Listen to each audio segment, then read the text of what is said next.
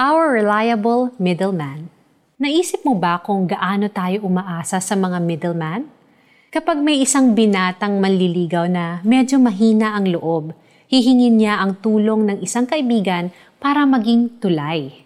Kapag nahihiyang magsabi ang anak sa kanyang magulang, dadaan siya sa isang kapamilya para tulungan siyang magtapat. At hindi ba may mga nakukuha ng trabaho o pwesto sa pamamagitan ng kapamilya o kaibigan?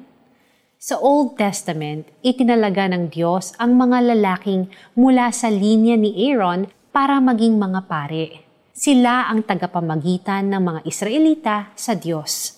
Tinatanggap nila ang handog ng mga tao sa Diyos at inaalay ang mga ito sa altar. At minsan, sa loob ng isang taon, sa Day of Atonement o araw ng pagtubos ng kasalanan, pumapasok ang pinakapunong pare sa Holy of Holies para iwisik sa Ark of the Covenant ang dugo ng mga hayop na inihandog ng mga tao.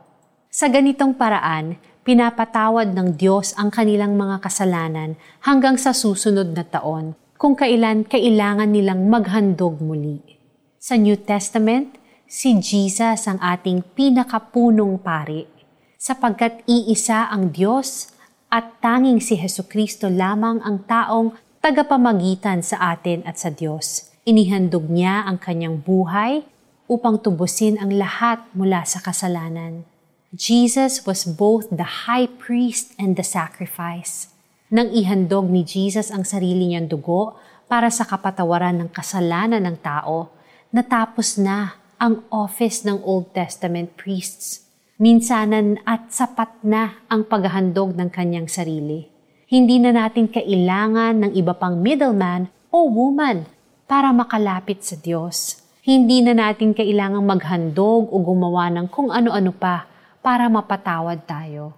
Kaya pumanatag tayo.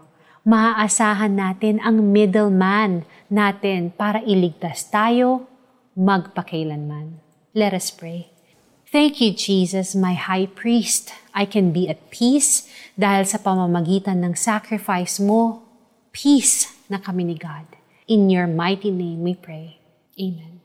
Application.